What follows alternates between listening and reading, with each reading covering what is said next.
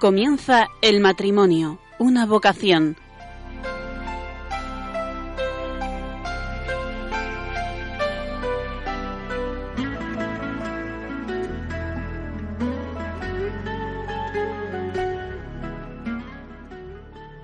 Buenas noches, queridos oyentes de Radio María.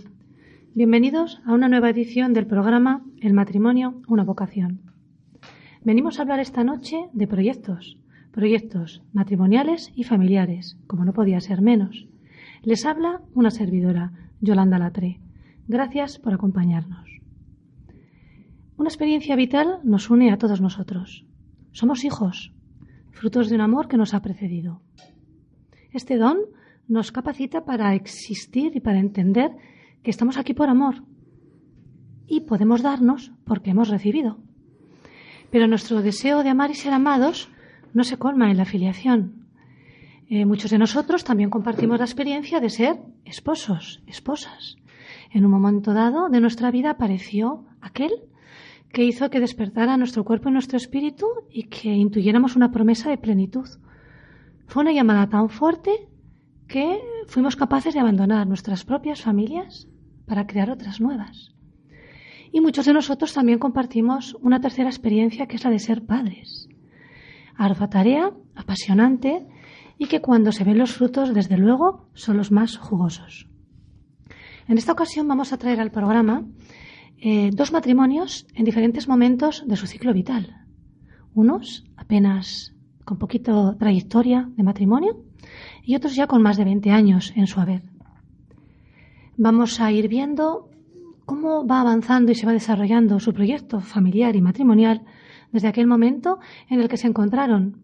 Y seguro que, como le ocurrió a Adán cuando se encontró a Eva, que le daría un vuelco al corazón y diría, esta sí que es carne de, mi carne y hueso de mis huesos, pues a nuestros invitados también les ocurrió.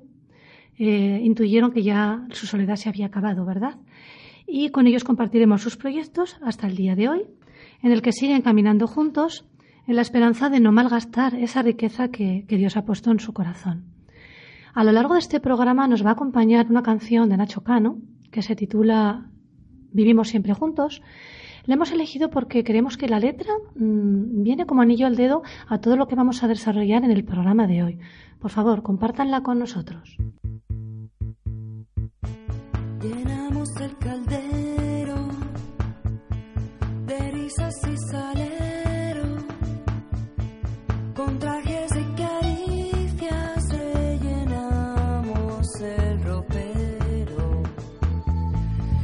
el cariño de sueños y de niños. Pintamos en el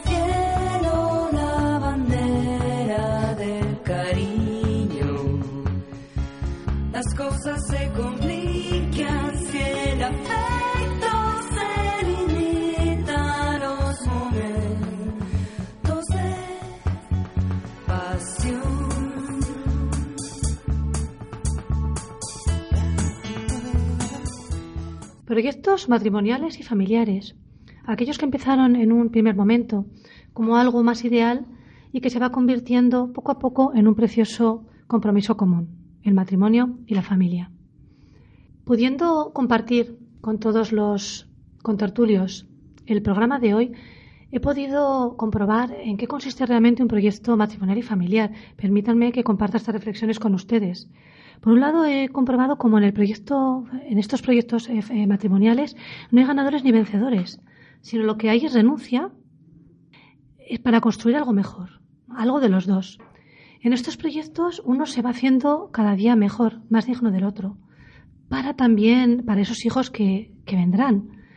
Es un proyecto que es firme, va avanzando, pero se adapta de una forma dulce y sin exigencias a los ritmos del otro.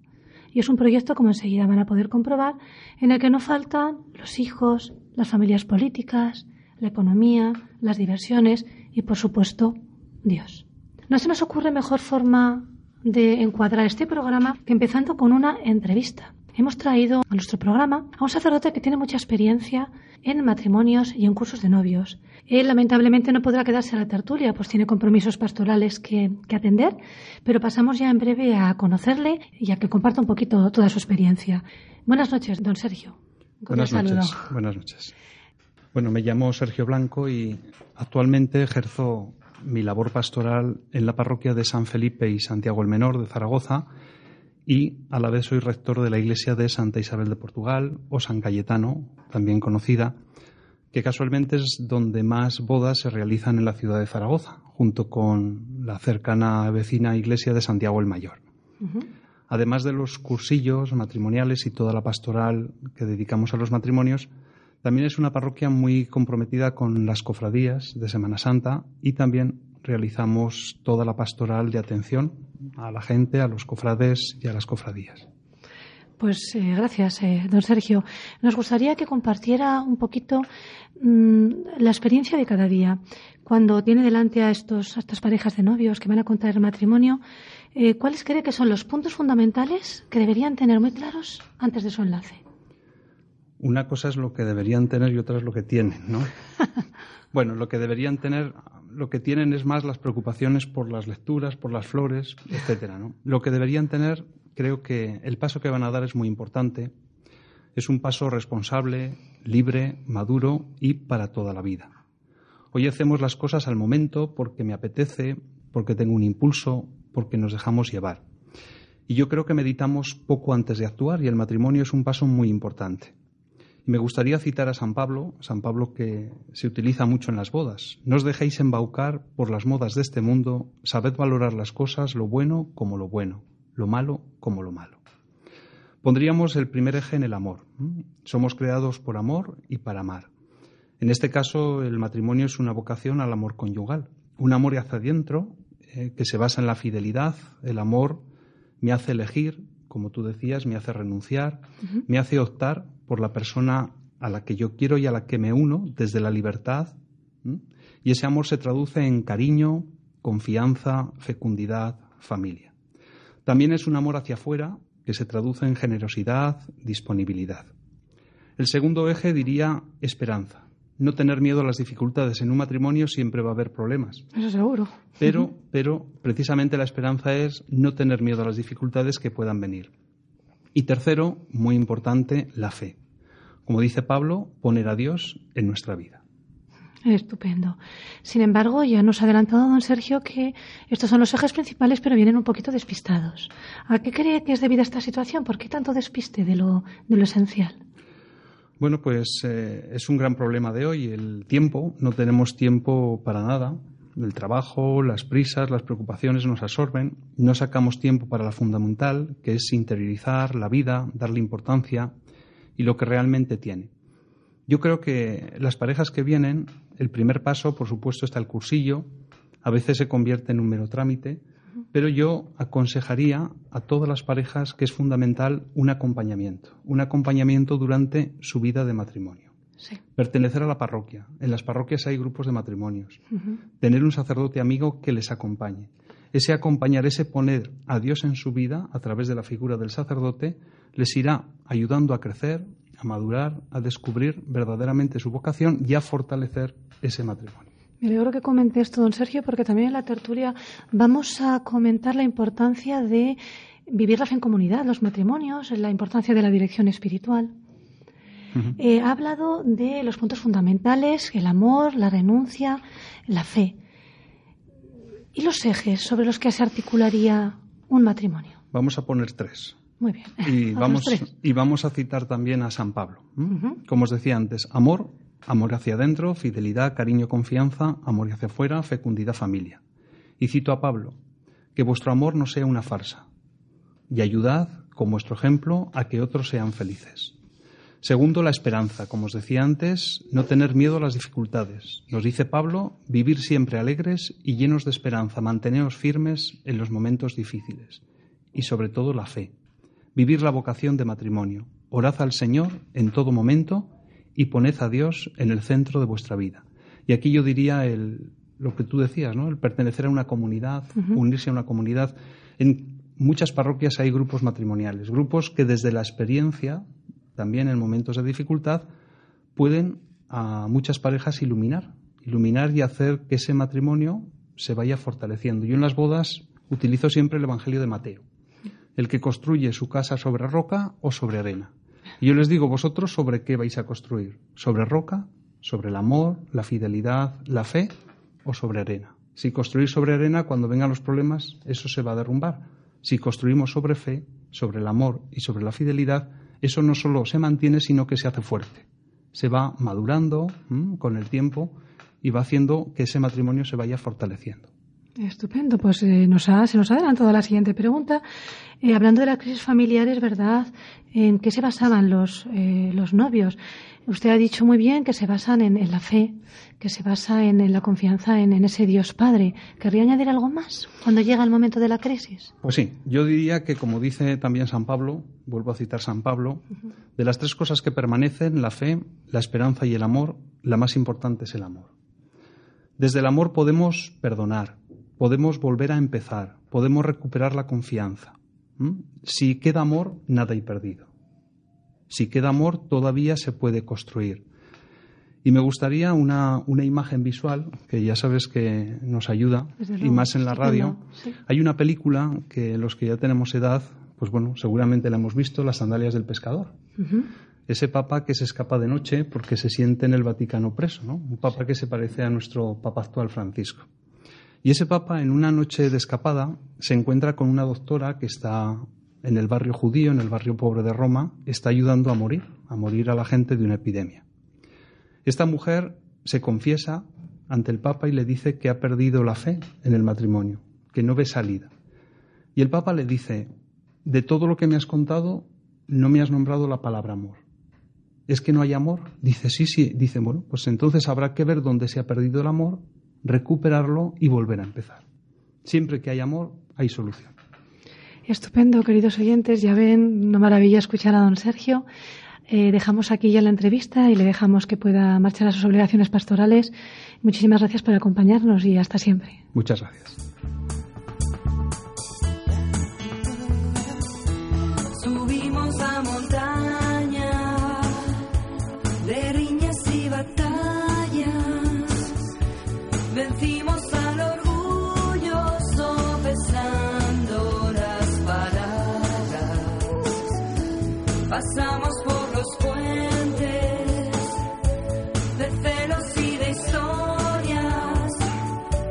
Prohibimos a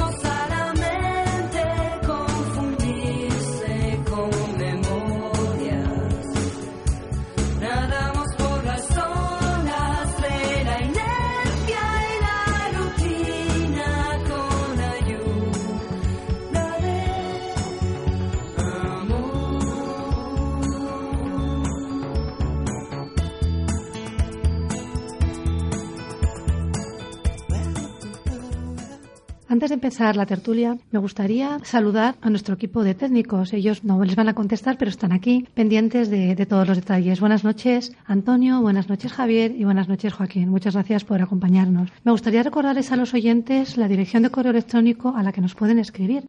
Estaremos encantados de recibir sus sugerencias en, el correo electrónico el matrimonio una vocación 1 arroba radiomaria.es. También me gustaría mm, emplazarles a dos citas especialmente importantes.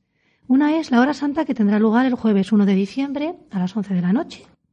Y la segunda cita importante a la que estamos todos emplazados es la vigilia de la Inmaculada, el 7 de diciembre a las 10 de la noche. Bueno, pues queridos matrimonios, eh, buenas noches. José Ramón Salamero y Verónica Mancebón. Buenas noches, Vero. Hola, buenas noches. Hola, José Ramón. Hola, buenas noches. Inmaculada Salas y José Antonio. Buenas noches, Inma. Buenas noches. José Antonio. Buenas bienvenido. Noches. Hola, buenas noches. Queridos oyentes, tenemos un invitado más. Lo que pasa es que no le vamos a poder escuchar. Ella es una bebecita adorable que se llama María. La tenemos aquí con nosotros en el, en el programa. Por ello, si oyen pues algún gemidito o quizá algún llanto, no, no se extrañen y no intenten imaginarse lo bonita que es. Tiene un mes y medio porque se van a quedar cortos. Tiene unos ojos profundamente azules. Pues sin más, empezamos ya. Esta vez vamos a empezar por el matrimonio más joven. Me gustaría un poquito, José Ramón Vero, que os presentéis eh, a nuestros oyentes cuál es vuestra trayectoria matrimonial y familiar. Hola, somos Verónica y José Ramón. Llevamos un poquito más de dos años de matrimonio. Tenemos dos hijos. eh, el primero que tiene año y medio y María, a la que hacía referencia, que hoy cumple sus dos meses. Felicidades. Gracias. Y nuestro segundo matrimonio más talludito, por favor, ¿os presentáis a los oyentes? Eh, somos José Antonio Inmaculada, llevamos 21 años casados y tenemos dos hijas, ¿de acuerdo? ¿De qué edades, José Antonio? La mayor de 19 años y la pequeña, vamos, pequeña, de 14 para cumplir 15 años. Ya ven, queridos oyentes, la diferencia de, de- desde una perspectiva de un matrimonio y de otro. Eh, José Ramón Vero, casi que fue ayer cuando estabais en el cursillo prematrimonial. Pues casi. Visto y no visto, ya estáis aquí con dos niños. Madre mía. ¿Qué recuerdos tenéis del curso prematrimonial? ¿Qué, qué es lo que ha cambiado? No sé. ¿Qué impresiones tenéis? Desde ayer a hoy. Bueno, una de las cosas que, que nos dejaron muy claras en el cursillo fue el tema de la importancia de la comunicación. Y, y bueno, de ahí aprendimos el no solamente en el cursillo de novios, sino que es lo que aprendes nada más que, que te casas. De bueno, pues de, de esa importancia nace que no des por hecho nada, que hay que contarlo todo y que y que ante la duda siempre hay que preguntar. Entonces, realmente esto que nos cuentan en el cursillo de novios es aplicable al matrimonio. Interesante apreciación. Te mira Verónica muy atenta. ¿Quieres añadir algo más del curso de novios? Eh, bueno, simplemente incidir ¿no? en, la, en esta importancia. Sobre todo es que al principio, cuando estás recién casado, que empiezas a convivir, eh, pues es, es esencial el, el comentar estas cosas, ¿no? Porque vienes de unas costumbres y familiares y de hacer que tienes que hacer nuevas, el uno con el otro. José Antonio Irma, ¿vosotros qué recordáis de vuestro curso de novios? Ya queda lejano. Ya hace unos años, ¿qué pasó? Hace unos años. Yo tengo un buen recuerdo de aquel cursillo y tal vez destacar después de tantos años lo importante que es acudir a ellos. Eh, en aquellos momentos a lo mejor había cosas que no terminaba de entender, pero que a lo largo de los años y, y la experiencia he ido tomando, fui tomando de esos recuerdos de en este momento sería bueno actuar de esta manera que, que nos enseñaron o nos explicaron. ¿Podrías poner un ejemplo de lo que estás comentando para que nuestros oyentes vean a qué te refieres? Por ejemplo, eh, en el tema de las discusiones o los enfados que a veces surgen al principio, sobre todo hasta que todo se va adaptando, pues ese perdón y esa reconciliación que debe de haber como muy pronto, no dejar que hacerse daño el uno al otro y reconciliarse siempre cuando hay un enfado que además generalmente y sobre todo en los principios pues a lo mejor son muy leves ¿eh? y no dejar pasar y que eso se enquiste dentro. Estupendo. José Antonio, si ahora te dijeran, te ponemos delante un montón de novios que están próximos a casarse, ¿qué les dirías? Son 21 años.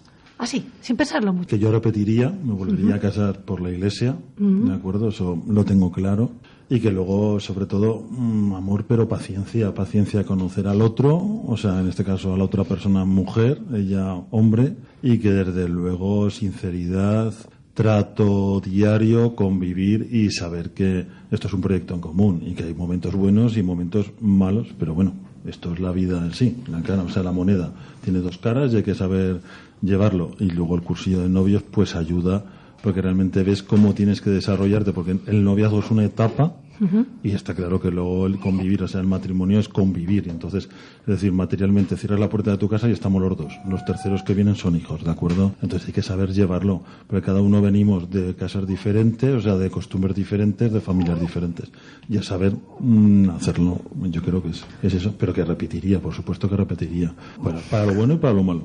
Oye, pues fíjate, José Antonio, en principio ya desde luego le estás echando unos piropos a Irma que se está sonriendo. Es que el matrimonio yo creo que lo que decía antes el sacerdote es cierto. Eh, es muy importante el amor, esa bendición del amor. ¿eh? El casarse convencido, creo yo, vamos, es fundamental es su amor, es decir, querer a la otra persona y que la otra persona te quiera a ti. ¿De acuerdo? Yo lo que considero. Estupendo. Ya ven que María está por ahí balbuceando y da mucho gusto oírlo. Y agradecemos especialmente a Vero que está pendiente de los micrófonos a la vez que de atender a, a la, a la pequeña María. Muchas gracias, Vero. Desde vuestra experiencia, en este caso vamos a empezar siempre por el matrimonio más joven, para luego completar con el más talludito, ¿verdad? ¿Cuáles son los tres pilares fundamentales, Vero, José Ramón, desde vuestra experiencia? Uno, yo lo habéis dicho. No dar nada, por supuesto, me parece súper importante, fundamental. No dar nada, por supuesto. El otro Más. podríamos decir que sería otro de ellos y muy muy importante es el pilar del perdón.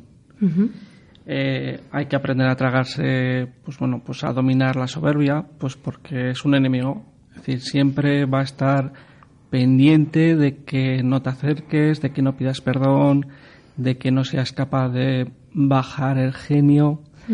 Y sobre todo hay que tener cuidado, incluso aunque tengas razón.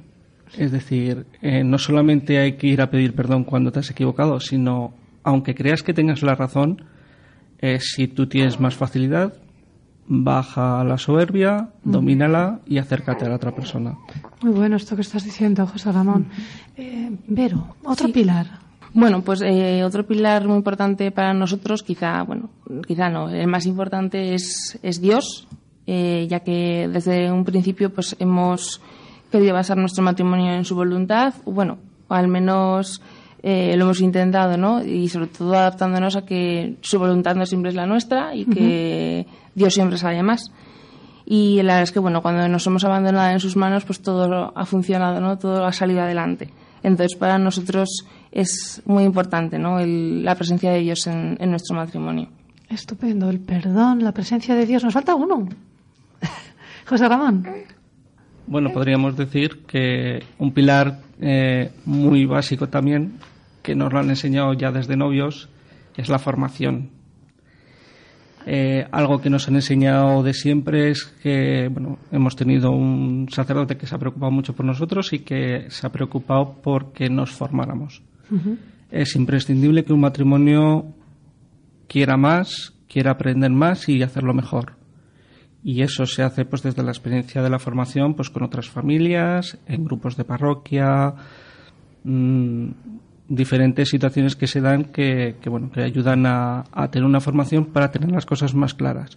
Al final cuando le das un porqué a una a por qué hacer las cosas, siempre es más fácil hacerlas. Estupendo, muy bien, muy bien. Vamos sacando pilares. Inma. Para mí el respeto también me parece que es un pilar importante, el saberse respetar. Otro pilar importante es la confianza, el contar con esa otra persona para todo, no ocultarle nunca nada. Y el cariño, ese cariño de ese día a día, esa caricia en un momento dado, también me parece importante. Por supuesto, Dios tiene que estar en un matrimonio, ¿vale? Ese es como un pilar como que va intrínseco al matrimonio en sí, porque sin, con Él todo podemos y sin Él todo nos falta. José Antonio, asiente mientras hablas. ¿Quieres completar lo que va Sí, para mí Inma? también es la confianza, es el compartir día a día, o sea, esos momentos con hijos o cuando sin hijos o cuando ya llegan los hijos de compartir el día a día, porque eso refuerza los vínculos al fin y al cabo, o sea, hace familia, que yo creo que es lo fundamental. Al fin y al cabo es el matrimonio, vienen los hijos porque queremos, es un acto de amor y a continuación pues se va generando pues ese vínculo de la familia que luego lo vas no palpa, o sea, no físicamente, pero lo palpas, ¿no? Y los hijos, las hijas lo, lo ven, vamos, o sea, ese cariño, ese amor y sobre todo ir compartiendo el día a día, los momentos. Entonces vamos creciendo juntos. Para mí es crecer juntos con la otra persona, ¿vale? La confianza es lo que me lleva, porque si no confías con la persona que estás conviviendo y viviendo diariamente, pues mm, difícilmente se puede llevar un proyecto en común, ¿de acuerdo? Me ha gustado mucho la expresión que has utilizado, José Antonio, que también la hago mía en otras ocasiones, que es hacer familia. Me gustaría que comentarais a los oyentes con un pequeño detalle para vosotros qué es hacer familia, José Antonio. Hacer familia es tan sencillo como cuando hablo de una cosa y me lo entiende. O sea, ni hablo, o sea, no tengo que estar extendiéndome en el detalle de lo que estoy diciendo, o sea, no lo que digo, sino lo que estoy diciendo, ¿de acuerdo? Y mis hijas, o sea, nuestras hijas forman parte del vínculo familiar. Es decir, todos mm, participamos del- de cada una de las experiencias de los miembros de la familia, ¿vale? El compartir. Dentro es el compartir. Lógicamente no es lo mismo compartir con una niña de 19 que con una de 14, pero los padres escuchamos, a veces pues yo puedo ser un poco pesado y ponerme, pues hija mía, yo haría o yo hice, pero bueno, poco a poco. ¿Vale?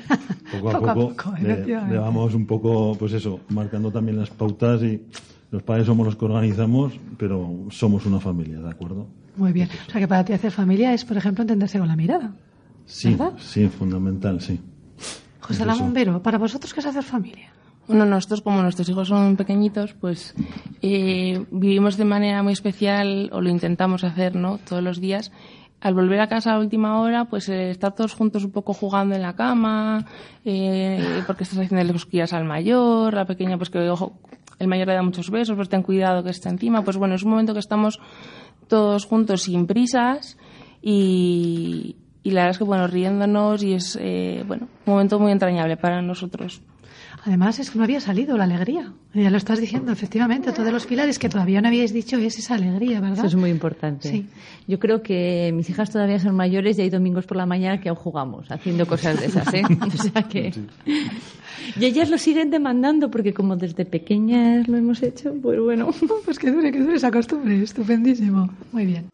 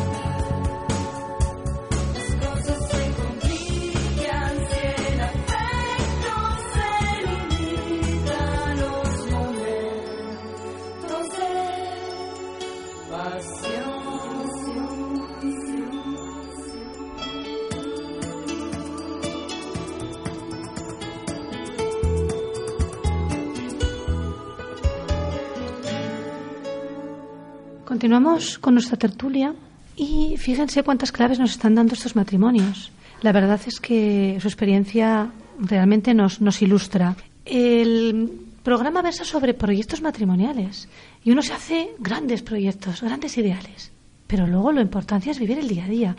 Esto lo hablábamos con José Ramón especialmente fuera de micrófonos, ¿verdad, José Ramón? Sí, efectivamente. Una de las cosas que, que hemos aprendido es que al final no te puedes basar en los grandes eventos, los grandes hechos de celebraciones, fines de semana, vacaciones. Es elemental aprender a vivir los pequeños detalles del día a día.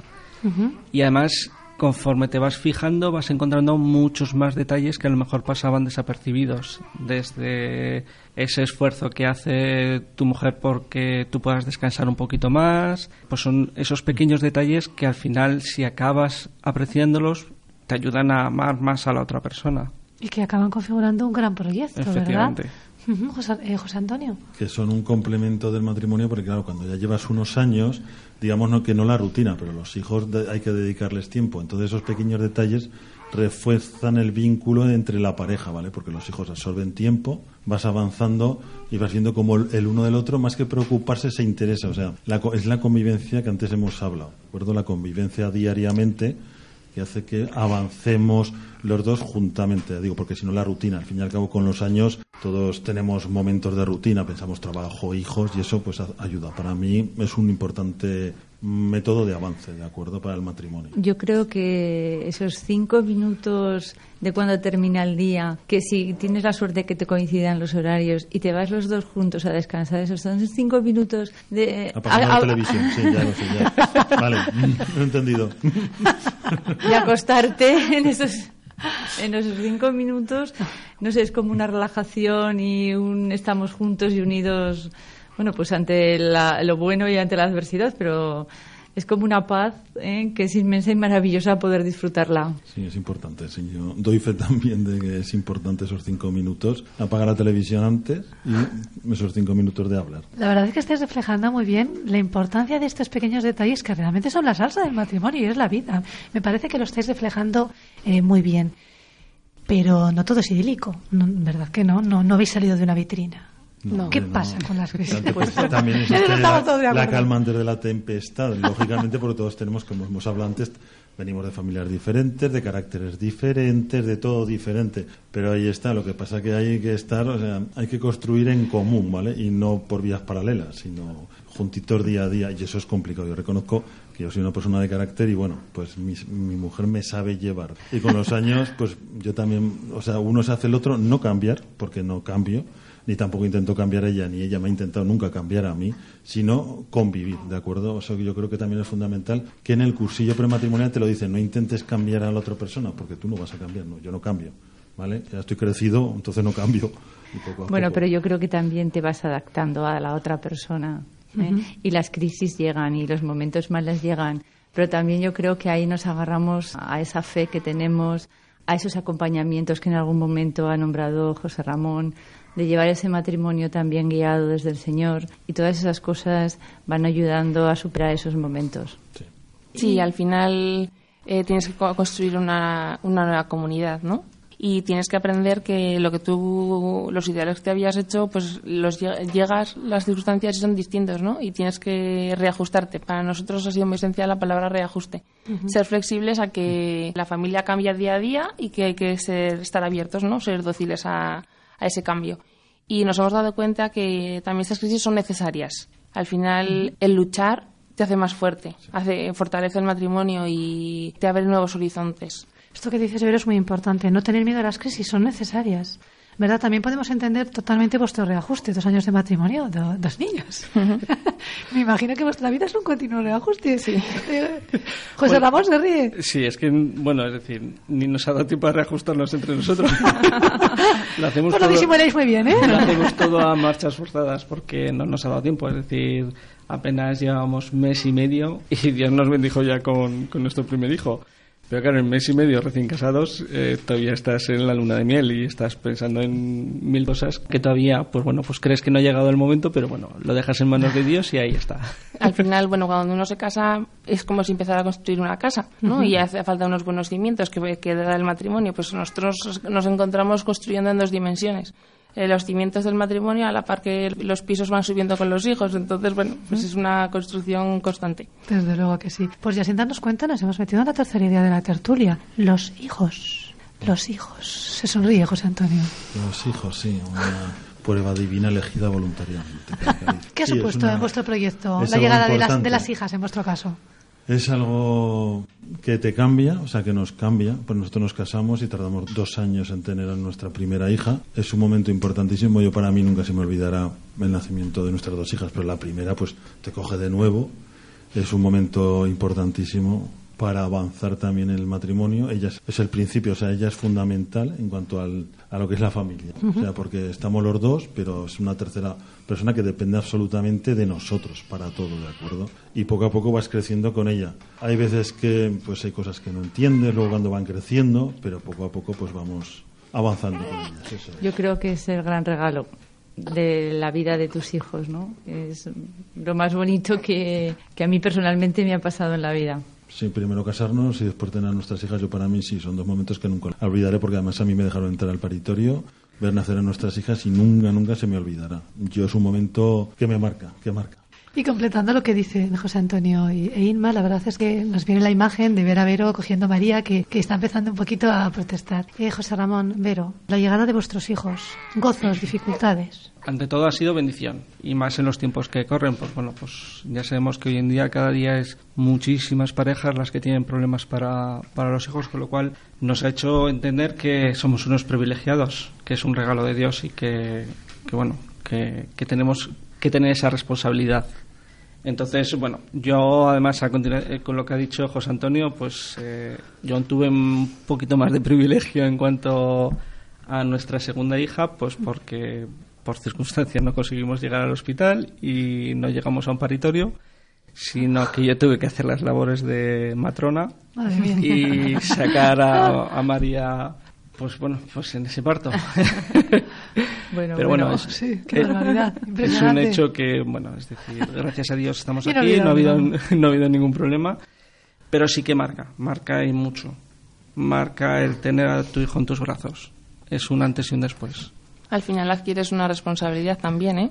Es una inmensa alegría porque Es es, cierto que es una grandísima alegría, pero es una responsabilidad ante Dios porque te los ha puesto en tus manos y al final tienes que ayudarles a, a ser personas, ¿no? Ayudarles a ser lo que Dios quiere de ellos. Esa Así que Una responsabilidad, sí. Esa es la palabra, responsabilidad. ¿Qué queréis para vuestros hijos, José Antonio e Irma? ¿Qué es lo que queréis realmente? Que sean felices. Sí, es, o sea, es sencillo pero es complicado a la vez porque hay una cosa que yo tengo clara, que les educo, educamos como somos, como queremos que sean, desde la visión también de Dios, pero claro, el día a día yo transmito como soy, como quieren que sea, ¿de acuerdo? Entonces, que sean felices pero que sean personas, pero claro, también marcamos, o sea, le marcamos a ellos su carácter, o sea, Las queramos o no, unas pautas. Entonces es importante que se desarrollen ellas, ¿vale? Aparte, o sea, libertad, lógicamente, siendo personas y teniendo, pues eso, una capacidad de, de saber discernir del bien del, bueno, del bien del mal, y lo que está bien y lo que está mal. Que ¿de sepan acuerdo? respetar, el respeto es muy importante. La ¿Son familia. edades eh, complicadas las de vuestras hijas? ¿Os da miedo su libertad? Yo creo que cuando los hijos están, siempre vale, pero en estas edades eh, tú llega un momento que no los controlas. Ella tiene a María en los brazos y la tiene en los brazos, ¿vale? Yo cuando salen por la puerta, pues mm, solo sé hacer una cosa, es rezar por ellos, ¿vale? Porque Sí, no yo ya eh, tú les has podido dar todas las bases, les sales a despedir a la puerta, como a mí ya me hacían, y ahí va el último mensaje para que lo vayan recordando. Pero en el fondo ah, tú ya no puedes controlar más. Entonces, bueno, yo con los hijos adolescentes y jóvenes creo que ya para mí lo único que se puede hacer es orar por ellos. Dejárselos en las manos sí. de la Virgen y que ella los cuide. Antonio, decías. Yo a veces pienso seleccionar amistades, te dicen, pues que a ver con quién van, o, sea, o hablas con otros padres, hay que ver con quién van, con quién no van, pero lo que está diciendo Irma, cuando salen por la puerta, pues eh, son ellos y su mundo y el mundo que ellos construyen, o sea, ellas construyen, por tanto, hasta ahí no se puede hacer ya nada más, ni móviles ni no móviles. La tecnología que hoy tienen es abundante y nos superan ellos ampliamente. Entonces, pues orar y pues y cuando salen, como dice Irma, pues hija, piensa primero y actúa después. Si se puede, dentro de la edad que tiene, ¿vale? Que tienen. Y José Ramón y Vero, desde otra perspectiva totalmente diferente y escuchando, ¿verdad?, este matrimonio que ya tiene las hijas a punto de volar. ¿Vosotros qué, qué, qué esperáis? ¿Qué queréis para vuestros pequeños? Bueno, nosotros eh, ahora estamos en una época en que, como es tan temprana, pues tenemos unos ideales, es decir, no tenemos la experiencia que tienen ellos, ni hemos vivido ya las etapas que ellos han vivido, con lo cual, en nuestro caso, tenemos unos ideales para nuestros hijos. A nosotros siempre nos han inculcado qué es lo mejor que puedes desear para una persona, la santidad. Nuestra meta es que nuestros hijos, ya bien desde el ejemplo, desde lo que le puedas decir, pues estén lo más cerca o que conozcan lo más cerca posible de lo que es la santidad, que es su meta. Es decir, no podemos hacer más por ellos. Al final, esa felicidad de la que hablaban imprescindiblemente pasa por ahí. Decir, Sí, yo también estoy de acuerdo, ¿eh? porque soltar ahora en estos tiempos la palabra felicidad es un poco aceptar todo y no para nada. O sea, cuando digo, La ¿qué quieres que sean? del mundo, si te de la felicidad Sí, del o sea, no, no me refería a eso, que sean felices, o sea, pero en- a- también hacia la línea que tú vas, Mm. ¿vale? Porque además, bueno, hay una película en la que se llama Como Dios, que es de risa, pero que es curioso Sí, cómo, sí. cómo, eh, el Jim Carrey, que hace por un, sí. por un Sí. tiempo de, de Dios, Sí, eh, le, le dice a Dios, si es que les he dado todo lo que querían. claro, claro. Y Dios le dice, sí, pero es que no siempre se- lo que ellos quieren les va a dar la felicidad. Efectivamente, Ah, efectivamente, bueno. sí, Yo sí, no he sí. visto esa película, pero esto que dices Y me eso es una, una película que, que me parece un mensaje espectacular. Es decir, no siempre lo que les puedas dar es lo que les va a hacer felices. Por eso tienen que buscarlo así, lo tienen que encontrar ellos. Por eso decía, decía yo, decíamos, hablábamos de que formarlos y que luego cuando salen de la por la puerta, pues que pensar y después actuar también, ¿vale? Dentro de las lógicas limitaciones que tienen. Sí, ¿de al final hay que darles las herramientas, ¿no? Sí, las para que abrirles, de la ofrecerles, ¿no? cristiana, de acuerdo, que puedan ellas avanzar y encontrarlo, porque también se mueven en un mundo complicado. Es un mundo complicado. Sí, punto. pero yo creo que eso de repetir, repetir, eh, aunque en estas edades a lo mejor de la adolescencia de alguna forma, como que no te hacen caso, queda, sí. yo creo que no es cierto. Rescoldos, que en ¿no? el fondo Sí. todo queda. Y ese último mensaje que cuando sales por la puerta, si a mí me lo dieron y me quedó, pues pienso que a ellas también les tiene que quedar. ¿no? Sí, sin acritud, simplemente diciéndoselo, que en este caso la madre es la que más habla con ellas, porque son chicas, pues yo reconozco que algo algo les queda, porque yo soy la que luego le pregunta a ella, ¿cómo, han- cómo tal? Que porque claro... Bueno, hay que estar, es- a ver, los, los hijos hay que estar. No, o pendientes. sea, sí, hombre, yo tengo que tener, no es un papel, sino que lógicamente, pues yo soy el padre y pues hablamos con su madre, pues es- entiendo que es más lógico. Yo hablo con ellas, pero claro, de otra manera. Bueno, y también mm, tampoco somos los únicos que les ayudamos ¿no? en, en cre- en ese crecimiento. Nosotros, gracias a Dios, pues po- contamos con, con los abuelos que le, está- le están cuidando, ayudándonos a la conciliación familiar y son unas personas esenciales también en, Sí, sí, sí. en sus vidas. Yo tengo un, un recuerdo muy cariñoso de mis abuelos y siempre me han marcado, ¿no? Pues eh, espero, ¿no? Y confío que sus abuelos también le, Las personas mayores, sí. sí, Sí, les, respeto. les enseñen. Sí, también hay que tenerlos en cuenta. Vamos a pasar a otro tema, pero qué bonito quedarse con la imagen de que hagas lo que hagas por los hijos, la meta última es su santidad. Hagas lo que hagas, realmente eh, es impresionante. Uno de los pilares que habéis dicho al principio es Dios, Dios en vuestro matrimonio. Mm, ¿Queréis compartir un poquito con los oyentes cómo vivís, cómo sentís a Dios en vuestro matrimonio, vuestra espiritualidad conyugal? Adelante, Vero. Bueno, nosotros como anécdota, pues eh, nos gustaría un poco compartir que, bueno, cuando preparábamos el día de nuestra boda, Dios siem- siempre ha sido el centro, ¿no? Y, lo y teníamos muy claro que lo primero que queríamos hacer en cuanto fuéramos matrimonio era darle gracias y eh, un- un poco ofrecernos a Él. Así que, bueno, pues hace dos años y pico, el- al terminar la celebración, el banquete con todos nuestros familiares y amigos, pues nos fuimos a, a rezarle. Nos fuimos a, a presentarnos a él, a la, parro- a la adoración perpetua. Y bueno, un poco pues le dimos las gracias y nos presentamos como que, bueno, había eh, gracias a, a él éramos uno ya y que, bueno, presentándole pues nuestro, nuestro proyecto para que fuera su proyecto, ¿no? Suena, pues bueno, ahora lo, lo escucho y qué bien, ¿no? Qué gran deseo, pero luego llevarlo día a día es complicado. Es complicado. Entonces, bueno, pues al final en sus manos está todo, ¿no? Y, y bueno, y de vez en cuando pues dices, ay, pero acuérdate que estábamos, estamos en sus manos, ¿no? Que al final, eh, al ser matrimonio cristiano, nos hemos dado cuenta de que nuestro éxito no depende de nosotros. Qué bien, qué suerte, Sí, qué descanso. sí, sí, sí. Qué descanso. Sí, pero de eso Pero te hay que acordarse, poquito. hay que acordarse, de- hay que acordarse a menudo. Sí, pero eso supone docilidad y eso sí que cuesta. Es decir, al final ser dócil al Señor, bueno, personalmente creo que es un verdadero esfuerzo. Al final, lo curioso es que cuando eres dócil, todo va rodado y dices, pues qué fácil. Y sin embargo, pues te revelas y intentas hacer las cosas por ti mismo y entonces es Y cuando... cuesta, cuesta, sí. Según claro, van pasando claro. los años cuesta más. Sí, yo también esto- comparto tu punto de vista, pero cuesta porque el yo tira, la carne tira y el yo, pues sí, mm, vas avanzando, pero ves que hay cosas que uno es rebelde, ya no por situaciones complicadas, sino el yo, yo, yo, yo mi mundo y un Yo día, pues la docilidad, claro, eso la docilidad sobre todo morir al yo, yo. Es eso, morir a ese yo, que es realmente el orgullo que había comentado José Ramón hace un rato, y claro, cuesta, pero luego lo ves que hay cosas que te las va marcando el Señor, pero yo digo, no, por el lado contrario, y al final, donde tengo que ir, me marca el Señor. Lo que pasa es que, repito, yo también entiendo que cuesta, cuesta mucho. Yo creo que para que un matrimonio salga adelante, como hemos dicho antes, con, todas, con todo lo bonito que es el matrimonio, eh, pero todas esas dificultades que también las tiene, o contamos con el Señor, o señores, no sé lo que pasaría en este mundo, porque porque lo necesitamos. ¿eh? Realmente yo pienso que en todas las dificultades que, he tenido a lo largo de los años, si no hubiera contado con el Señor, si Él no, me no nos hubiese ayudado, pues las crisis hubiera- podrían haber sido muy fuertes y desde luego todo ese conjunto de el perdón, el amor, eh, su gracia es fundamental para poder sacar un matrimonio adelante. Y yo os escucho y pienso, ¿y no os sentís bichos raros? Bueno, Depende Dicho, del lugar. Depende, sí, pero uno se va dando cuenta con el tiempo que cada uno expresa sus ya no su ideología política, sino cómo es o cómo deja de ser. Y no pasa absolutamente nada. Es, Por tanto, ya no en este momento político, ¿eh? no estoy hablando de eso, sino cada uno es como es. Lo ves en el trabajo, lo ves en la familia, lo ves con los amigos y lo ves en general. Creo también que los años te van haciendo pasar mucho de lo que piensa el otro, ¿vale? Tu propia Nosotros, madurez, sí.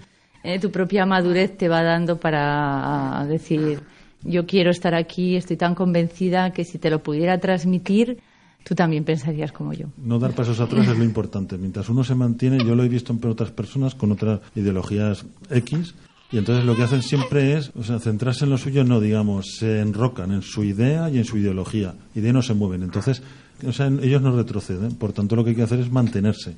¿Vale? O sea, no ser agresivo con los demás, ¿de acuerdo? Entiéndase, yo tengo lo mío y mantengo lo mío y lucho por lo mío, punto. Entonces, los otros, digamos que lo respetan y ya está. Igual que hacen los demás, pues hago yo.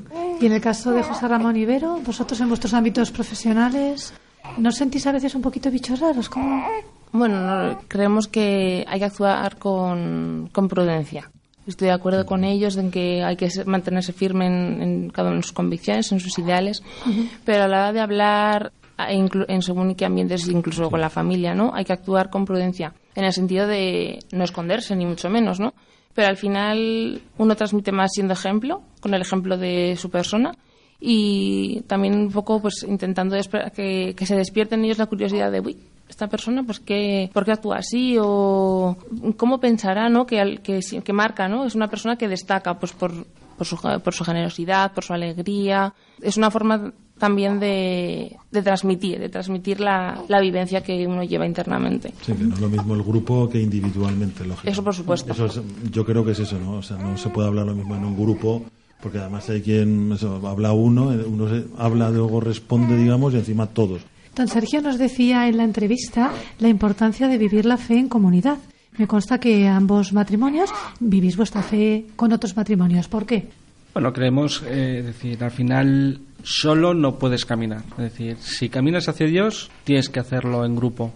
Y bueno, y es, y es maravilloso apoyarte en otros matrimonios, pues porque tienen otra experiencia, tienen otra vivencia, conocen otras formas de hacer las cosas.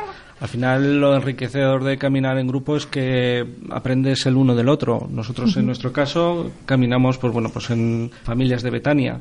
Entonces ves otro, otras formas de hacer que te enriquecen para, bueno, pues tú tenías tu esquema y dices, pues mira, pues esto lo puedo incluir para mejorar.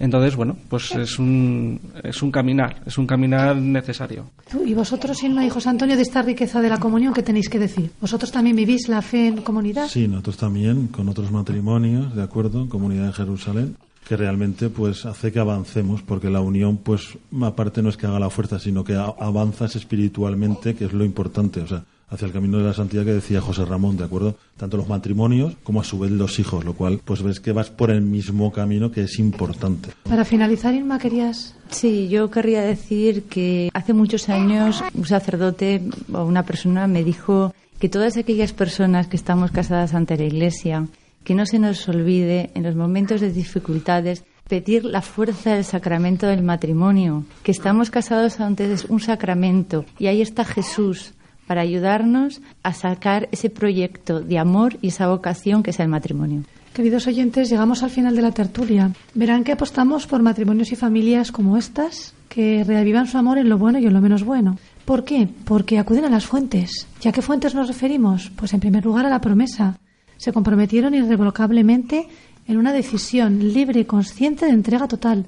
Pueden haber comprobado que están cumpliendo esta promesa, porque son conscientes, y aquí permítanme que yo también me, me- me introduzca, son conscientes de que Dios se sirve de- del amor matrimonial para manifestar su propio amor, ¿verdad?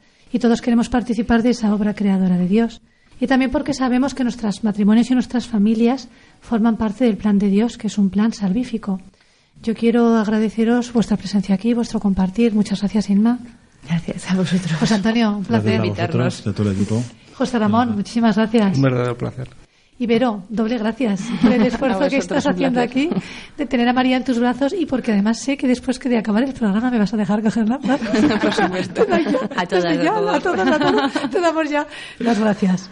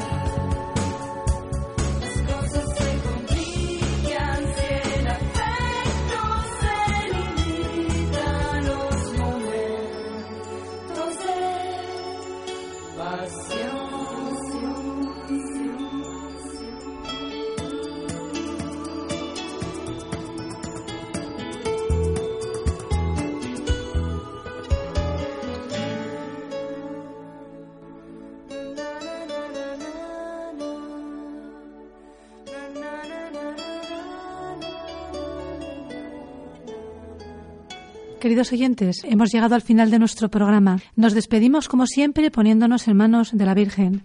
Recordamos su espíritu de delicadeza y de servicio en las bodas de Cana. Vamos a pedirle que clame por nosotros para que nuestras familias se derrame ese vino bueno.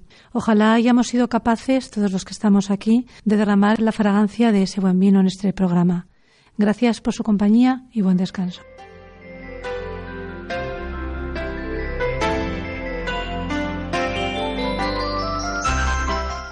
Han escuchado El matrimonio, una vocación